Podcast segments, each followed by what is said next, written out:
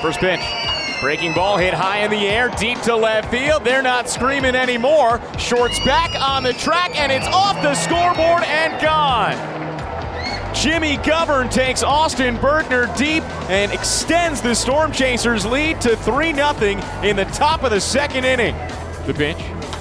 Line softly back of the middle into center field. A base hit. Castillo races around third base. He's in to score standing. Govern gets to third, and Michael Garcia drives in a run. The Storm Chasers are up 4 0 in the top of the fourth inning. RBI single for Michael Garcia. 1 1 pitch. Hit softly back on the middle. Dungan charges, gets it in his glove, steps on second, slings to first. In time, double play. And that ends the inning. A little roller back over the mound, and Dungan turns two to get Drew Parrish out of a jam.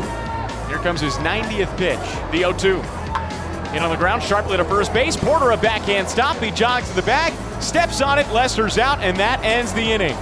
Drew Parrish completes six shutout innings tonight at Fifth Third Field. First pitch. Slider hits softly on the ground, back up the middle. Shortstop short to his left, scoops it up, throws across his body on the run to first, but it's offline and late. And Michael Garcia has an infield hit. A four hit game for Michael Garcia. A home run in the first, a single in the fourth, a single in the seventh, and now an infield single in the ninth. Michael Garcia has tied a career high with four hits. First pitch.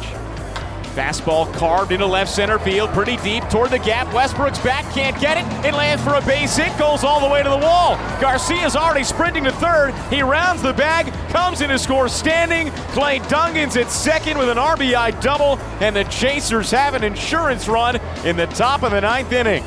It's 5 0 Omaha on a first pitch RBI double from Clay Dungan.